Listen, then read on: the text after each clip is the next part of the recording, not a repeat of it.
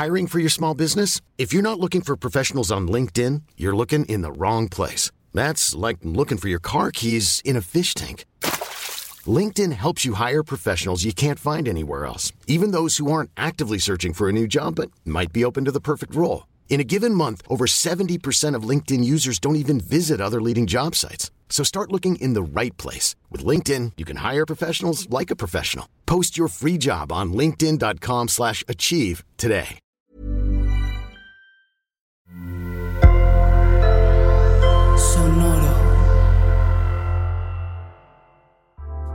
Estás escuchando Ellas Ahora.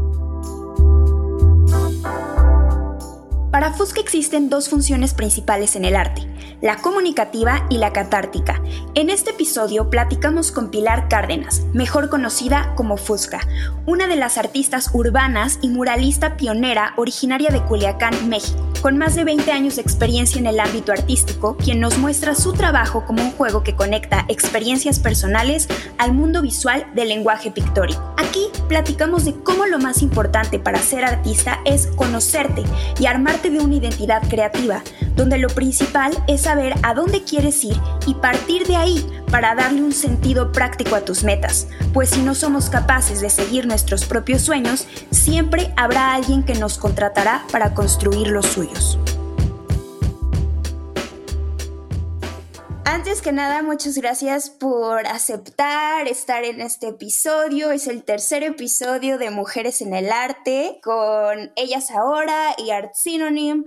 Hola Enriqueta, pues muchas gracias por invitarme. Estoy muy emocionada. Y antes que nada, pues me interesaría que me, que me cuentes cómo fue entonces el camino que decidiste tomar para pintar en el espacio público de manera muy específica, porque si hay algo que se tiene que subrayar en esta plática es que eres una de las artistas mujeres pioneras pintando murales en la calle y en el espacio público y a la par de artistas hombres con los que también pintabas grafitis y demás. Entonces, ¿cómo fue esa introducción para ti de de decir, ok, me quiero dedicar profesionalmente a pintar y después decir, oh, por Dios, los murales son lo mío.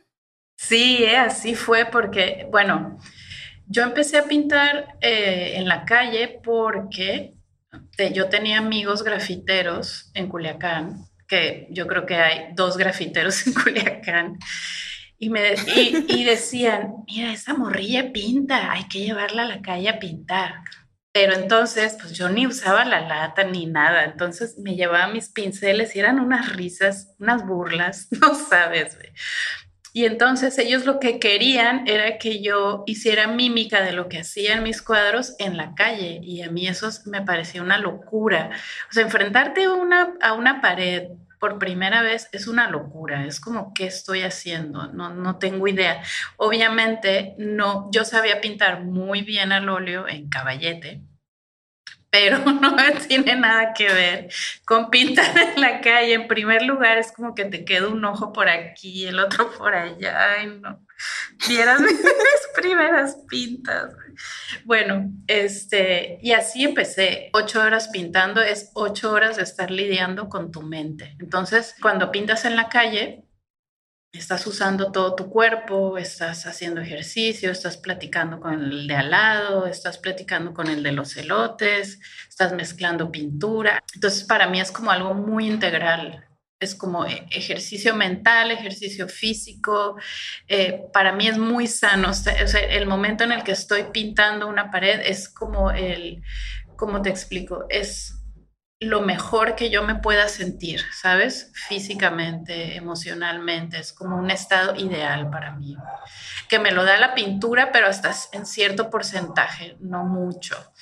Entonces, eso es lo que, lo que me enganchó y cada mujer que se aventuraba al terreno, por ejemplo, recuerdo la primera vez que percibí a Paola Delfín ahí por ahí pintando, dije, uy, qué aventada la chava, ¿no?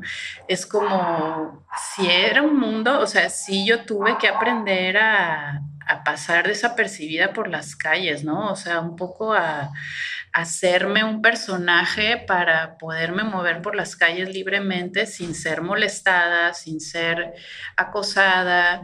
cuando veía otra morra en la calle decía, ay, wow, qué, qué, bien, ¿no? Qué padre, que es como eh, una personalidad muy particular la morra que, que pinta en la calle. Y no me refiero a la morra muralista que va a festivales, no, me refiero como a más de la calle, de pedir mural, de estar en la calle, ¿sabes? No de, no de pintar murales en sí.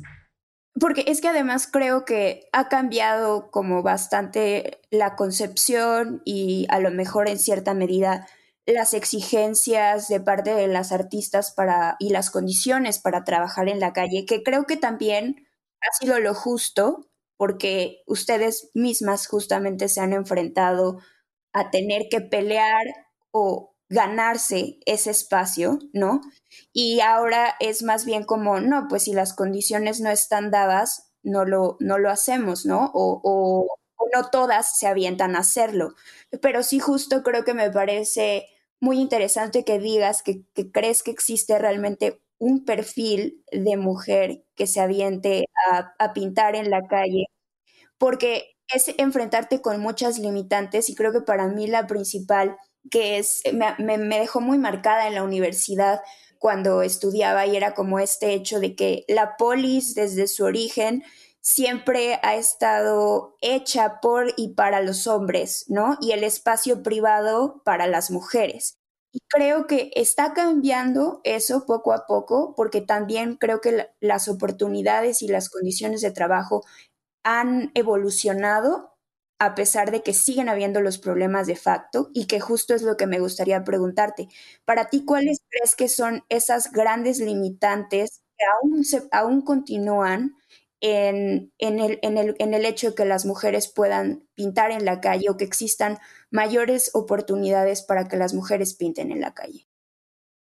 Mira, em, siempre va a haber desafíos en la calle y sobre todo para las mujeres. Y esto es algo que a mí más que enojarme o, entristecerme o preocuparme, me gusta mucho porque el desafío está ahí para hacerme crecer, ¿no? Entonces, obviamente yo desde niña noté que ser hombre, ser niño, era como más fácil ir por la vida, ¿no? Como que a las niñas siempre es como que, ay, que se meta temprano, que no vaya para allá, que, que la acompañen no sé quién. Entonces, estas cosas que uno no se da cuenta, pero después reflexiona de grande y dices, oye, eso sí que fue una limitante para mí, terminan siendo grandes desafíos. Entonces, para mí fue un gran desafío. Yo odiaba ser niña cuando era más chica porque me sentía en desventaja, pero después lo tomé como, como eso, ¿no? Como, híjole, es que se me hace súper padre ser mujer porque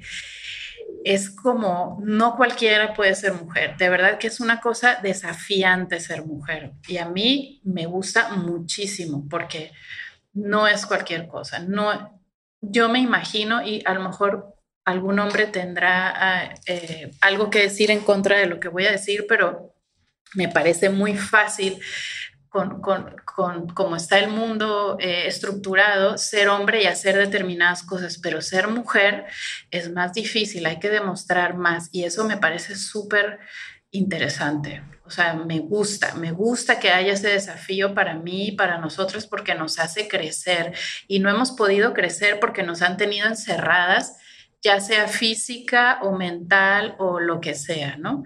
Encerradas simbólicamente. Entonces, Sí hay hombres que son mejores en el arte, es verdad, porque los hombres históricamente se han dedicado más tiempo que las mujeres.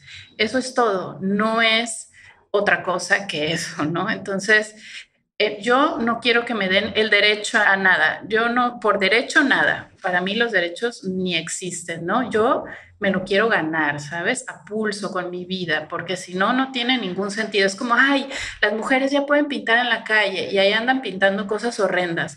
Es, entonces es como, no, gánate el derecho de hacerlo, porque sí, sí que tenemos una desventaja histórica, eso no lo podemos negar pero no por el hecho de que ya hayan pasado una ley que ni existe, la estoy inventando, de que ya puedes hacer tal cosa, es que ya lo vas a hacer bien, ¿no? No. ¿Por qué? Porque los hombres tienen 100 años haciendo eso y las mujeres dos. Entonces, hay que demostrarlo, hay que trabajarlo, hay que sentirnos desafiadas y no agredidas, ¿sabes? Y así nos tocó, ¿no? Como enfrentar ese desafío que a mí me parece muy, muy padre.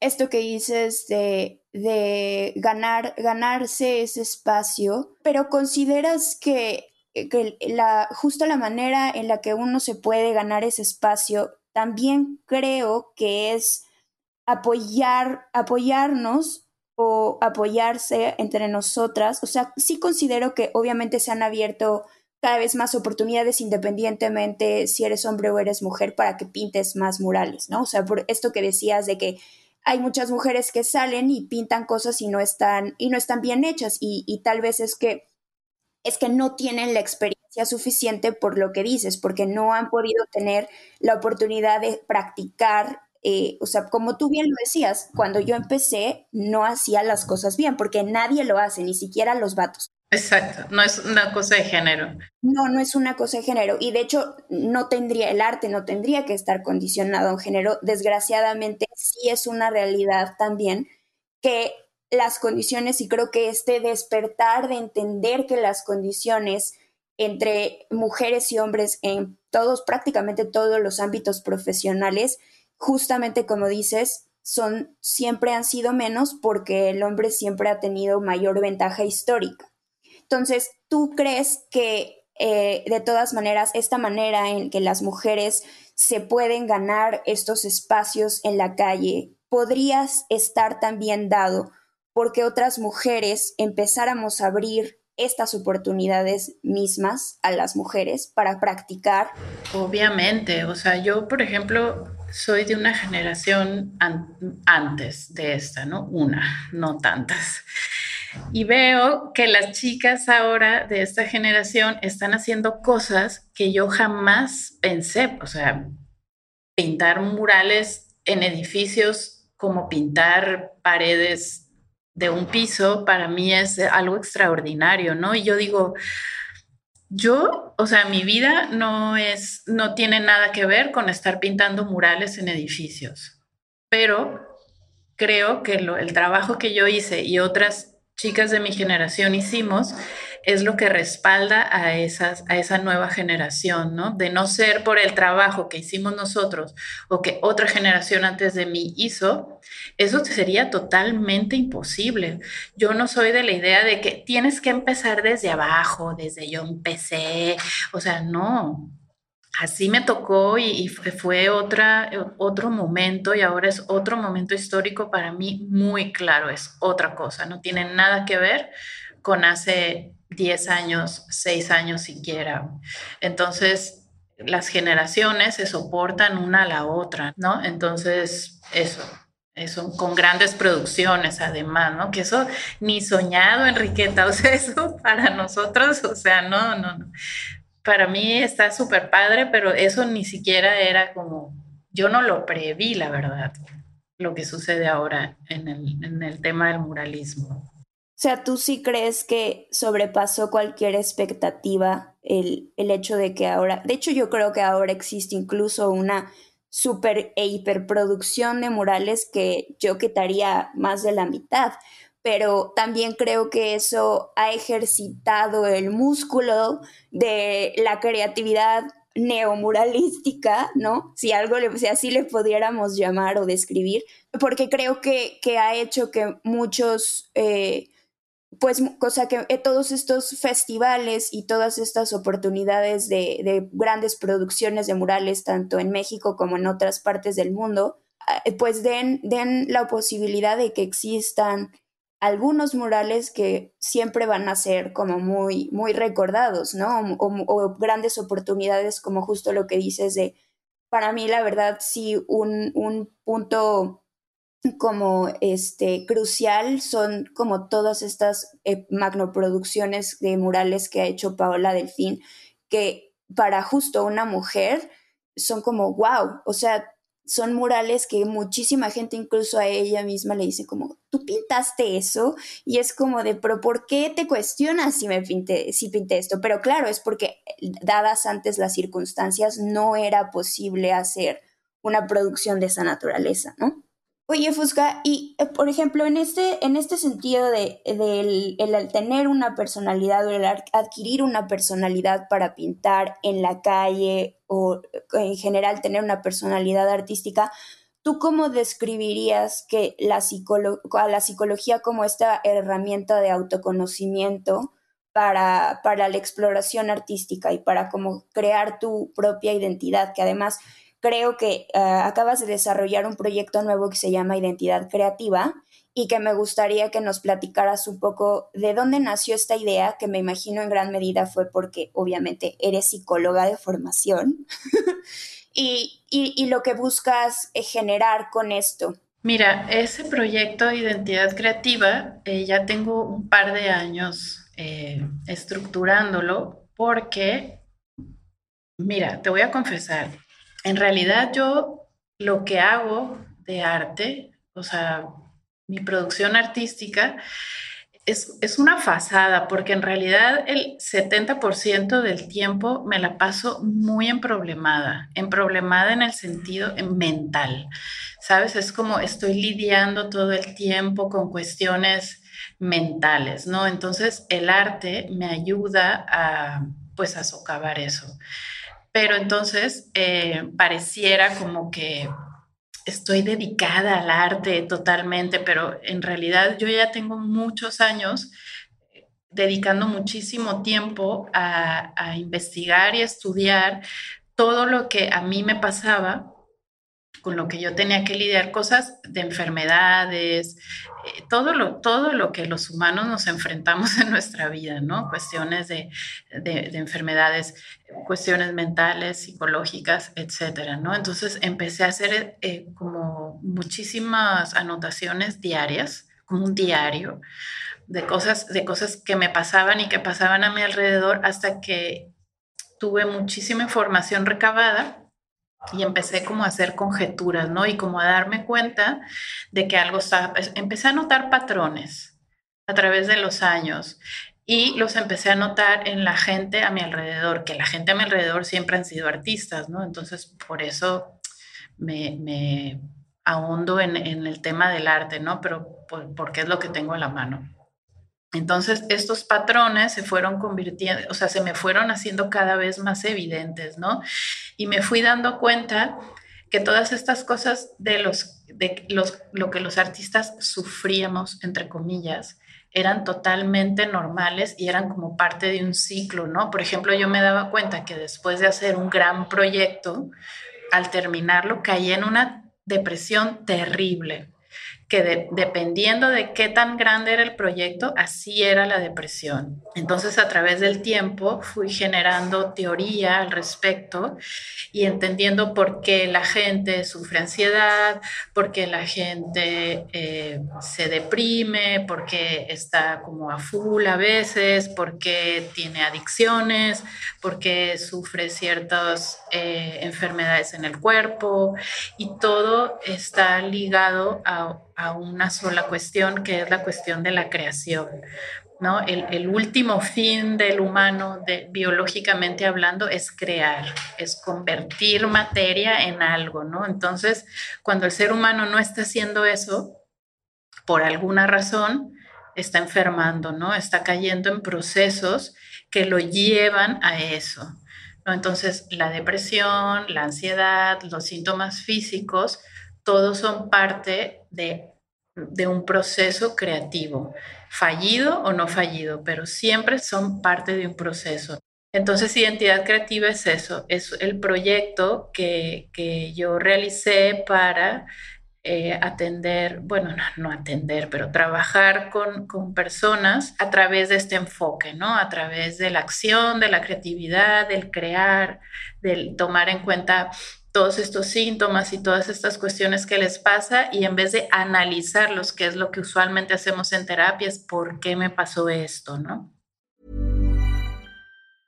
I'm Sandra, and I'm just the professional your small business was looking for, but you didn't hire me because you didn't use LinkedIn Jobs. LinkedIn has professionals you can't find anywhere else, including those who aren't actively looking for a new job but might be open to the perfect role, like me.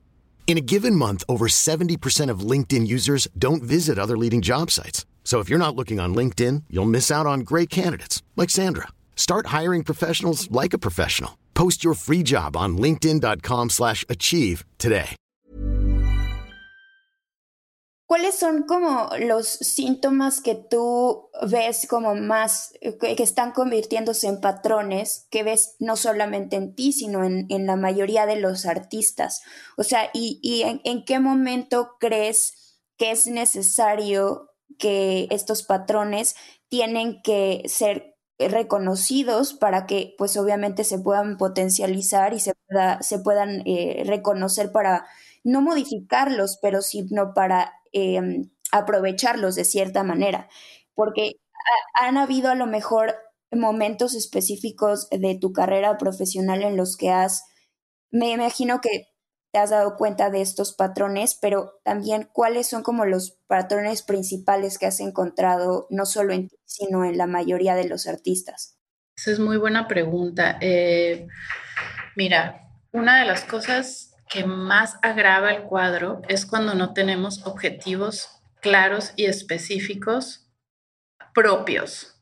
Como que ahora estamos muy acostumbrados a que te llamen para que te den chamba ¿no? Y si tienes, eh, si tienes la suerte de que estás de moda, pues te van a llamar un montón. Pero si pasaste de moda, vas a estar como buscando chamba y, enfrentando ansiedad y ahora tengo chamba y ahora no. Entonces todo depende del exterior, ¿no? Entonces esto provoca un montón de síntomas. El no tener tus propios objetivos, a largo plazo, estar, estar esperando. Es como esa persona que, que no quiere enfrentarse o responsabilizarse de sus dones y se los da a una empresa para que se los administre, ¿no? Entonces, el jefe se encarga de sus dones, ¿no? Entonces, esa persona que debería ser jefa porque tiene muchos dones o jefe, está, le están pagando para que ¿no? Se los está vendiendo a una empresa. Esto provoca muchísimos síntomas. Si, si, tú ves, la mayoría de las personas que tienen más síntomas son personas muy creativas que no están a cargo de su, de su creatividad, no están a cargo de lo que hacen, ¿no? Entonces, estamos descontextualizados totalmente de donde debemos estar y eso provoca síntomas aparentes pensamos todo el tiempo que estamos mal, que estamos enfermos, pero no estamos mal, ni estamos enfermos, ni somos la persona equivocada, ni tenemos la personalidad equivocada. Hay personas que realmente están deprimidas porque son de una manera que, que no está bien vista. ¿Tú crees que entonces dentro de esta, eh, de esta identidad creativa y de este, este herramienta, el utilizar la herramienta de la psicología para autoconocernos y, y y ser honestos completamente con qué es a lo que nos queremos dedicar y este objetivo que queremos tener, las, las situaciones externas realmente quedan completamente fuera de algo que se tiene que considerar. O sea, ¿crees que las personas tienen la el suficiente poder para poderse dedicar a lo que quieran independientemente de cualquier situación externa si canalizan bien esa energía y esos objetivos? Definitivamente sí, o sea, definitivamente, y no te lo digo teóricamente como que es algo que yo me imagino o sueño que sea así, pero lo sé, o sea, lo sé de cierto y para mí no es lógico que una persona que ya le va más o menos bien haciendo lo que los demás quieren que haga, no le vaya mejor haciendo lo que más le apasiona hay una disonancia total. Si tu cuerpo no está tranquilo, no está a gusto, es que hay disonancia en lo que estás haciendo. Entonces yo lo que intento hacer en el trabajo con ellos es ponerlos en contacto con esto que sueñan hacer, con esto que les apasiona e, encaminarlos hacia allá. O sea, de verdad a veces suena descabellado porque me dicen cada cosa, pero, o sea, quiero hacer esto, pero olvídalo, nunca lo voy a hacer, es imposible y luego resulta que no es tan imposible. Claro, es que creo que más bien siempre hemos estado permeados por los miedos, por, por, por todas estas como, pues todo lo externo que no depende de nosotros y creemos que de eso dependemos nosotros, ¿no? Y entonces ahí está el problema y el conflicto, porque es de hecho justo lo que en la misma psicología y en las terapias se trata a nivel emocional con tus conflictos, ¿no? No, no, necesariamente o no, no siempre los psicólogos o los, o los psicoterapeutas van a encaminar a que no es porque no te estás dedicando a lo que verdaderamente quieres, pero normalmente el hecho de que te das cuenta que la mayoría de los problemas que están alrededor de ti siempre son por los problemas que tienes contigo misma, ¿no? O contigo mismo, no es por el exterior. Así es, suena muy místico, pero así es. Lo que pasa es que no se ha encontrado la forma eh, real de decirlo, o sea, la forma más lógica y específica de decir eso. Se, ha dicho de muchas formas que suena muy cósmico y muy únete con tu, o sea, todas estas cosas que ya conocemos, eh, pero hay que encontrar el lenguaje adecuado para que esto quede inscrito de forma tajante en tu cerebro, ¿no? Y que sea una regla, que sea una regla, no es como, ay, es que decidí unirme a este culto o decidí unirme a esta religión o a esta nueva visión. No, no se trata de visiones, de filosofía, se trata de tu biología, ¿no? Se trata de algo totalmente natural. Y además de ti mismo, o sea, de, de esos impulsos naturales que has tenido probablemente desde que eras pequeño, ¿no? O pequeña y, que simplemente es ser fiel a esos impulsos y a esas ganas y esas motivaciones internas sin que te importe lo externo, que a veces es muy complicado porque a veces también las circunstancias no son siempre iguales para todos, ni la manera en la que crecimos, ni las familias que tuvimos, ni las condiciones que, que tuvimos, pero sí creo que llega un momento en el que cuando ya creces lo suficiente, eres capaz de tomar tus propias decisiones y saber a dónde realmente quieres ir. Pero justo es lo que dices, creo que la mayoría de las personas no tenemos muy claro a dónde queremos ir y eso siempre es una limitante porque realmente siempre vamos a estar insatisfechos si nunca nos hacemos esa pregunta. Yo veo dos problemas principales.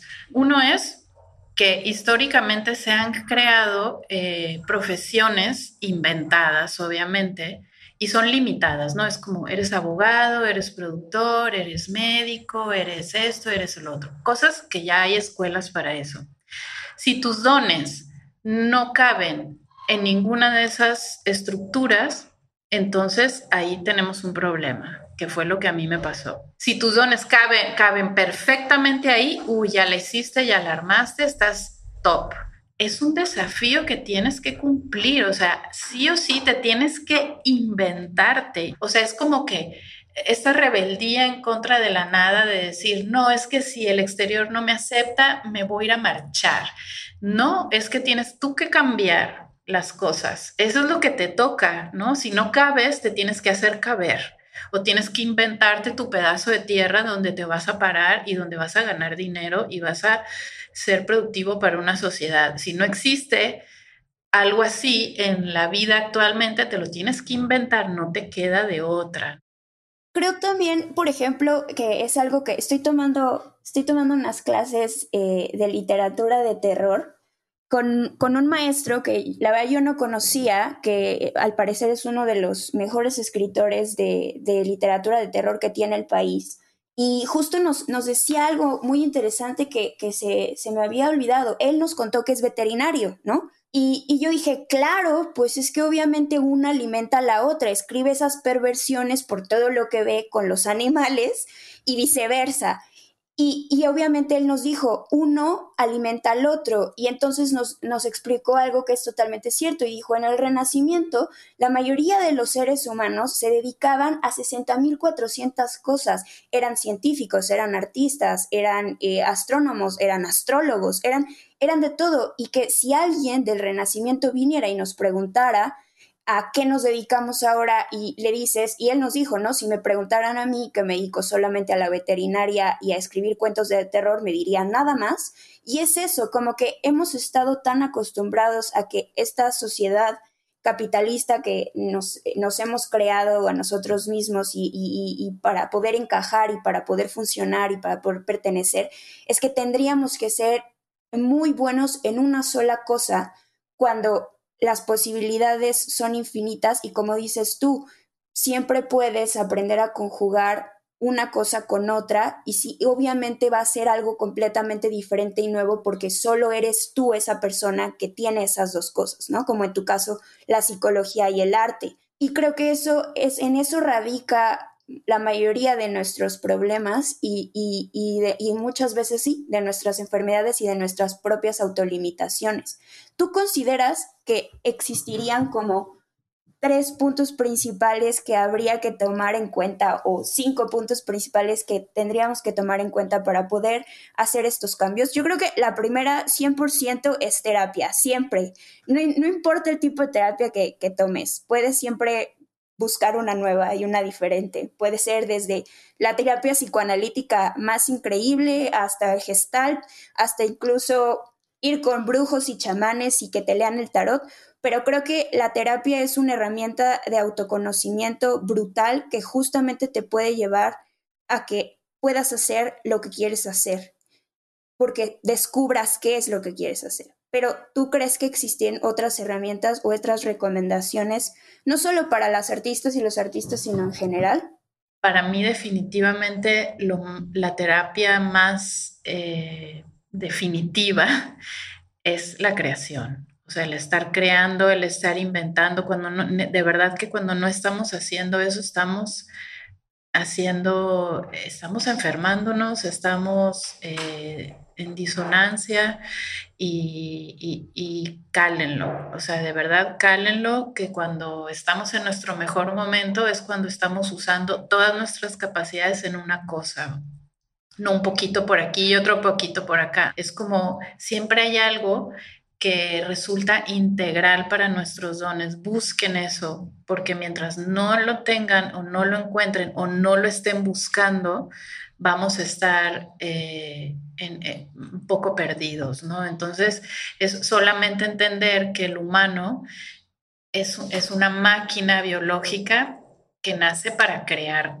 cosas, objetos, ¿no? Entonces, a eso venimos, a crear, o sea, tenemos manos, o sea, las manos es la tecnología más avanzada que existe en el planeta, no sé si lo has notado. Es como una extensión del cerebro que, que manipula, ¿no? Entonces, eso junto con tu mente, que para, que, que como que mantiene imágenes, o sea, podemos imaginar cosas de tenerlas en tu mente y hacerlas realidad con tus manos. Cuando no estamos haciendo esto, pues estamos cagándola realmente. Entonces, eso, es un poco. Para mí esa es como la terapia, estar creando lo que sea, ¿no? No me refiero al arte ni a estar pintando ni nada, sino estar creando en tu vida, haciendo, sobre todo, creando en torno al aporte para tu comunidad y, y los tuyos, ¿no? Eso es, creo que es lo más importante, ¿no? Generar aportes. Totalmente.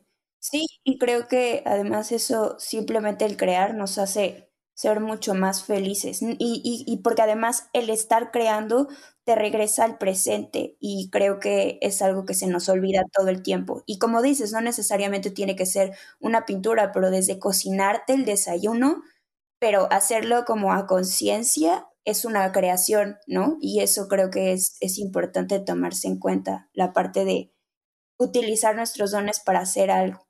Oye, Fusca, pues muchísimas, muchísimas gracias. Este ha sido un episodio muy revelador para mí. Revelaciones. Revelaciones con Fusca. Y, también otra de las, de las recomendaciones finales que yo haría es que si no saben cuál es su propósito en el mundo, Busquen a Fusca en identidad creativa y ella les ayudará. Y pues nada, o sea, la verdad espero de todo corazón que este proyecto que acabas de emprender, que me parece más que nada una ayuda a la comunidad de una manera fenomenal, que crezca de la manera que tenga que crecer, que obviamente se logre conjugar a la perfección con tu trabajo y con tu arte, porque también eso es algo que espero nunca dejes de hacer pero creo que esta otra, esta otra parte del proyecto de identidad creativa me parece algo maravilloso porque es algo que a lo mejor muchos artistas o muchas artistas allá afuera no sabían que, que se pueden dedicar a lo que se quieren dedicar si más bien no tienen los objetivos bien claros o el objetivo bien claro, ¿no? Así es. Este, una última cosa es que, pues, en lo que yo hago, eh, una cosa alimenta la otra, ¿no? Yo de verdad hubiera dado la vida por ser el típico artista que hace una cosa y le fue súper bien, pero me tocó ser una persona un poco extraña y con estas particularidades que para mí fueron molestas todo el tiempo, pero no me quedó de otra más que atenderlas, ¿no? Y ahora con el proyecto de identidad creativa, pues uniendo estas dos cosas que son cosas raras, cosas que no se ven, es como una terapeuta artista o artista terapeuta, está raro, ¿no? Entonces, por lo menos yo lo veo así. No, no es como la persona que yo ay, me gustaría ser desde un exterior, como que me visualizaran, pero es quien soy, ¿no? Y eso me ha dado mucha satisfacción, como realmente ponerlo ahí, ¿no? Porque cuando recién aparecí con el proyecto me daba mucha pena. Mi identidad se vio afectada, ¿no? Es como, ay, no, ¿ya esto qué? Pero pues era lo que era, ¿no? O sea, no podía yo falsificarme una fusca que no era, ¿no? Entonces tenía que ser eso y me ha dado mucha satisfacción. Y además creo que de manera inconsciente y sin quererlo, nos, o sea, nos has dado siempre como esta, estas terapias de identidad creativa a todos los que te conocemos en algún momento de la vida. O sea, me acuerdo que justo cuando estábamos pintando el mural que, que hiciste para, para la tienda de Nike, en, de Nike en, en Arts Pedregal, y que nos sentamos en el café de arriba y nos pusimos a platicar y que te conté todos mis problemas y me diste una terapia y fue como, wow, Fusca me acaba de terapear así. Y me imagino que con Hilda y con Foco y con Smith y con todos, eh, con, con Dear, con, bueno, Jesús Benítez y con todos lo has hecho. Entonces, no, más bien gracias por ahora quererle compartir a más gente y que quien sea que lo necesite, vayan y busquen a Fusca en Identidad Creativa, que tiene Instagram y Facebook además, y, que, te, y que te pidan auxilio sin abrumarla también nos hacen. Es verdad, es algo que siempre he hecho, es que siempre he tenido como una perspectiva muy amplia de las cosas y eso creo que ayuda mucho a la gente cuando la veo en problemada y siempre me buscaba muchísimo la gente para que la ayudara en algo hasta que dije, a ver, necesito vivir de esto porque ya hay que monetizar, hay que monetizar esto de una buena vez. Y eso hice, de verdad. Pero es algo que me apasiona, de verdad. Yo doy lo mejor de mí cuando estoy con otras personas. Eso definitivamente.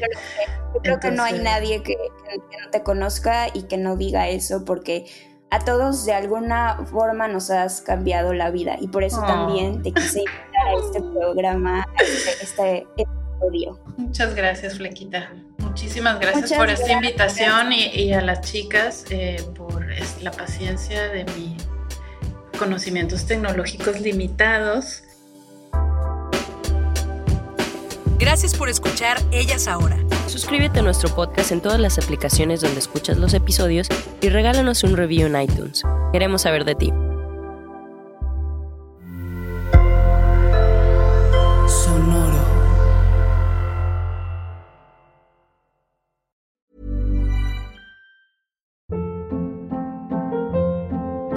Hold up. What was that? Boring. No flavor. That was as bad as those leftovers you ate all week. Kiki Palmer here, and it's time to say hello to something fresh and guilt-free. Hello Fresh. Jazz up dinner with pecan-crusted chicken or garlic butter shrimp scampi. Now that's music to my mouth. Hello Fresh. Let's get this dinner party started. Discover all the delicious possibilities at hellofresh.com.